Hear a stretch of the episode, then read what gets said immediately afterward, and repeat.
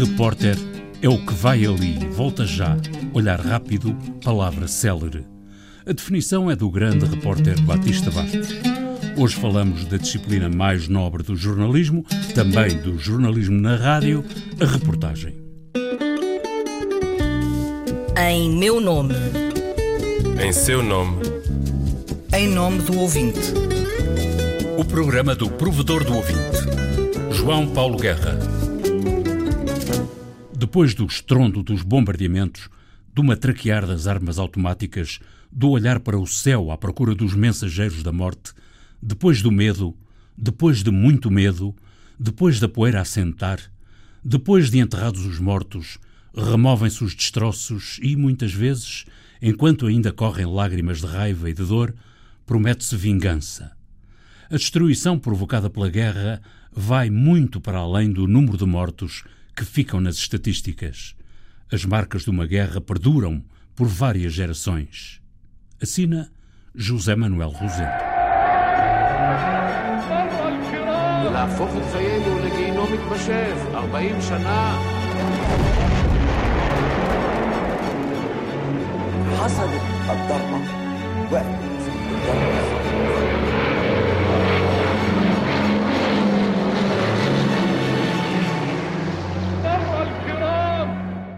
Ao atribuir a José Manuel Rosendo, em 2011, o Prémio Gazeta de Jornalismo da Rádio, o júri destacou a qualidade, a densidade informativa e o estilo sóbrio e competente do repórter. E como o repórter é o que vai ali e volta já, quando deu a entrevista que vamos ouvir para o programa do Provedor do Ouvinte, José Manuel Rosendo tinha chegado três dias antes do Médio Oriente e já tinha refeito a mala para a próxima viagem ou para a guerra que se segue. uh, a roupa foi logo lavada e a mala, a mala, a mala preparada e, portanto, aquela zona do mundo está, está em permanente tensão, não é? Pelo menos nos últimos, nas últimas décadas, uh, com aquilo que se passa no Iraque, na Síria, na Líbia, enfim, uh, deixando ver que, pelo menos na minha perspectiva, que algo de mais intenso pode vir a passar. Pelos caminhos de Mossul passam os desafortunados da guerra. Gente a olhar o chão, um pau com um pano branco na ponta. Dir-se-ia que levitam, não fosse a nuvem de pó levantada pelos pés arrastados. As mãos transportam sacos com o que resta da vida deixada para trás. Nos caminhos de Mossul não se ouve o chamamento do muezin. Os minaretes das mesquitas estão partidos, alguns tombados. Mossul está a ser atacada em várias frentes na estrada que leva à frente oriental, ambulâncias e refugiados num sentido, carros militares em sentido oposto. José Manuel Rosendo voltara da reportagem em seis episódios, com a qual a Antena 1 evocou os 50 anos da Guerra dos Seis Dias. Desta vez foram os seis dias da guerra que dura há 50 anos. Há quem defenda que foi uma guerra, ou é uma guerra que ainda não terminou. O, Médio Oriente, se calhar, uma imagem que pode ajudar a perceber é, é, um tabuleiro de xadrez. Só que num jogo normal de xadrez há um jogador de cada lado, é? e aquele tabuleiro tem muitos jogadores à volta do, à volta do, do, tabuleiro e, portanto, torna tudo mais complicado. O repórter José Manuel Rosendo não consegue dizer, em rigor, quantas vezes já foi enviado às guerras do Médio Oriente. Vinte e muitas vezes, diz por alto. O mapa das suas reportagens de guerra vem do Afeganistão e Paquistão a Israel e aos territórios palestinianos, com passagens pela Turquia, Líbano, Síria, Iraque, Líbia Egito, de tal maneira que, ao ler ou ouvir sobre o Médio Oriente, reconhece o onde da notícia no mapa que tem tatuado na memória visual. É muito importante quando, quando se fala de Médio... É sempre importante, mas quando se fala de Médio Oriente, até pelo passado do último século e pela divisão de fronteiras e por tudo aquilo que aconteceu na região, é muito importante ter o mapa presente para perceber aquilo que se está a passar. São guerras que envolvem muitos protagonistas, protagonistas que lutam pelo poder regional, digamos assim, e onde de algum modo assistimos, não sei se é abusivo dizer, mas penso que não, um, assistimos a um, a um ressuscitar quase da Guerra Fria, não é? Com as duas grandes potências a Rússia e os Estados Unidos envolvidos muito diretamente sobretudo na Síria.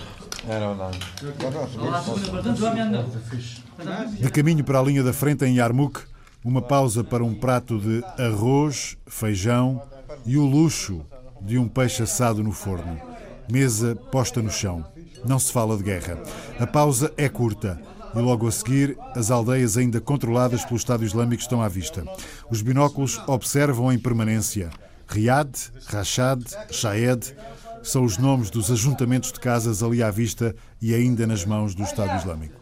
Tantas vezes o repórter José Manuel Rosendo foi às guerras do Médio Oriente que os cenários de guerra da região já estão tatuados na memória. O repórter da Rádio Pública fotografa os cenários da guerra para melhor os reconstituir em memória futura na narrativa. No Médio Oriente, Rosendo conhece a região, os mapas, as fronteiras, os muros, os caminhos. Conhece pessoas e até já fez amigos entre os diversos inimigos de todos aqueles conflitos. A guerra é uma coisa má, não é? Morrem pessoas, portanto é. E muitas vezes também é onde, onde, onde somos confrontados com a face mais negra do, da nossa condição humana. Mas é também o local onde encontramos gente muito boa e onde encontramos às vezes ajudas absolutamente inesperadas, não é?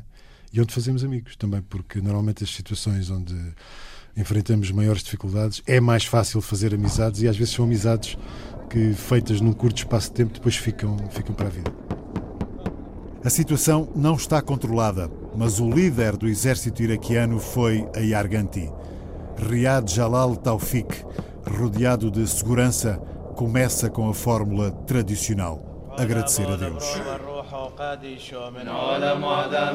O repórter é um homem desarmado, lançado no coração da tempestade da guerra. A missão é recolher, tratar e trazer notícias, o que, quem, onde, quando, e compor reportagens. Mas o repórter é um ser humano. E numa cena de dor e destruição, nenhuma regra do jornalismo o pode condenar a pôr de lado o sentimento humano da compaixão. Às vezes é duro. Eu, eu acho que mudamos, vou utilizar uma expressão, mudamos um bocadinho o chip, não é? Quando, quando vamos para. Eu, pelo menos, faço isso quando, quando vou para, para reportagem para estas zonas. Acho que é preciso mudar um bocadinho o chip. É preciso ter a consciência de que vamos enfrentar uma realidade completamente diferente da nossa. É uma realidade violenta, não é?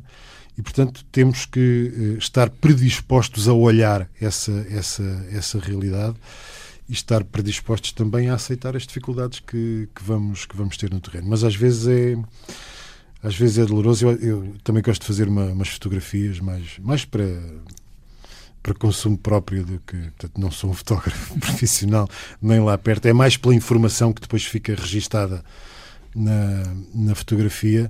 E recordo-me agora de, recentemente, em novembro, quando estive em Mossul, nos arredores de Mossul, e acho que foi a primeira vez que eu não consegui fazer uma fotografia, porque quando fui a, quando fui quando olhei para o, para o objeto da, que eu ia, para a criança, no caso concreto que eu ia fotografar, virei a cara.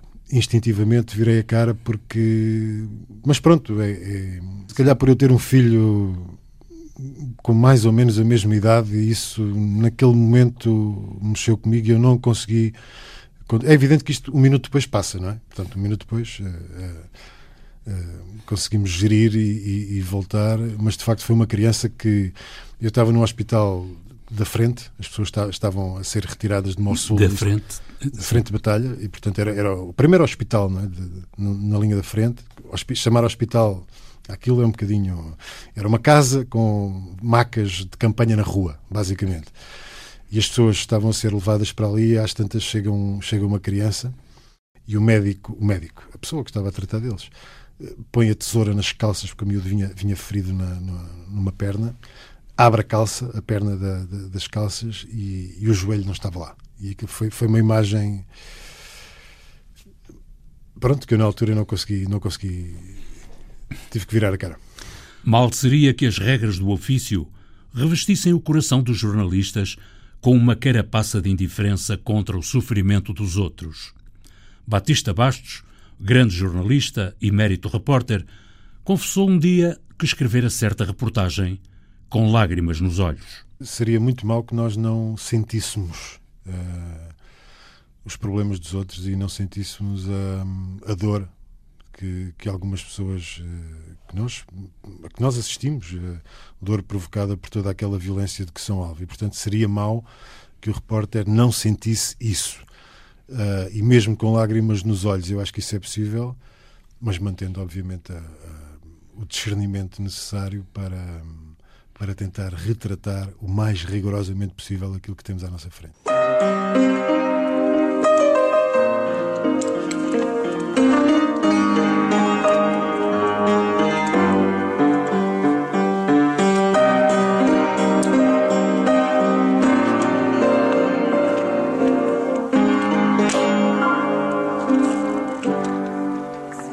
Passarem, todos os dias continua a haver quem peça numa bandeja a cabeça dos mensageiros, querendo fazê-los pagar pelas más notícias. No dia em que começou a ser transmitida a série de seis reportagens de José Manuel Rosendo, evocando os 50 anos da Guerra dos Seis Dias, um ouvinte queixou-se ao provedor que a evocação da Guerra dos Seis Dias era sempre a mesma coisa. Visão parcial e enviesada da generalidade dos comentadores e repórteres e incluía o repórter José Manuel Rosendo no elenco. O provedor deixou que passassem seis dias, tantos os dias da guerra de há 50 anos como os dias das reportagens evocativas de José Manuel Rosendo. E então respondeu ao ouvinte. O seu juízo, no primeiro de seis episódios, foi precipitado e injusto. E a reportagem de José Manuel Rosendo foi mais um grande trabalho de um grande repórter como sempre marcada pelo rigor, a isenção, a procura da objetividade. O ouvinte replicou, dando alguma razão às observações do provedor e admitindo que tem uma boa impressão do repórter José Manuel Rosendo. Não, eu, eu que posso dizer ao ouvinte, e tenho todo o respeito pela crítica dos ouvintes, e acho que é bom, é bom que os ouvintes sejam, estejam atentos e que critiquem o nosso trabalho, porque isso também nos ajuda às vezes a, a refletir. Mas também gostava de dizer que hum, o ouvinte tem que ter confiança nos jornalistas. Eh, eu, eu falo para mim, quer dizer, eu, eu, tento fazer as minhas reportagens eh, da forma o mais honesta possível, o mais rigorosa possível Sendo que, quando nós identificamos problemas, quando relatamos situações que temos à nossa frente, que podemos observar, o facto de elas, eh, dessas situações, favorecerem ou desfavorecerem os protagonistas que estão no terreno, isso não significa que nós sejamos parciais. É? Significa que aquela é a realidade que nós encontramos. Se ela é boa ou má para uma das partes, isso a nós já não, não não nos interessa, quer dizer, não, não, não faz parte das minhas preocupações quando estou a fazer uma reportagem e quando estou a relatar aquilo que observei no terreno e a relatar as conversas que tive com as pessoas, não faz parte das minhas preocupações saber se aquilo vai. Uh, se o protagonista A vai gostar ou se, se, o protagonista B não vai gostar, não, não me preocupo com isso. E, portanto, mas ainda bem que o ouvinte, depois de ouvir as outras reportagens, parece que Sim. acabou por reconhecer que, que, as coisas eram equilibradas, sendo que estamos a falar de um caso concreto que é o conflito israelo-palestiniano, que é um conflito que desde há décadas gera muitas paixões e é um conflito em que qualquer palavra menos cuidada, eh, às vezes até sem nenhum tipo de intenção, mas eh, num momento mais apressado de escrita isso pode acontecer, pode haver uma palavra menos menos cuidada, gera logo críticas muito exacerbadas. E às vezes não há razão para isso. A tempo. Faleceu a meio do mês de junho de 2017 Álvaro Belo Marques. Em abril de 1974, pela mão dos militares do MFA, Álvaro Belo Marques regressou à emissora nacional. Foi o primeiro diretor de programas após o 25 de abril. Por pouco tempo, enquanto a festa foi bonita. A música do genérico do programa do Provedor do Ouvinte é da autoria de Rogério Charras, interpretada pela guitarrista portuguesa Marta Pereira da Costa e o contrabaixista camarunês Richard Bona. O piano que se ouve na sonorização do programa foi gravado em Mossul, norte do Iraque. Sonorização e montagem João Carrasco, textos Viriato Teles e João Paulo Guerra. Em meu nome. Em seu nome. Em nome do ouvinte. O programa do provedor do ouvinte. João Paulo Guerra.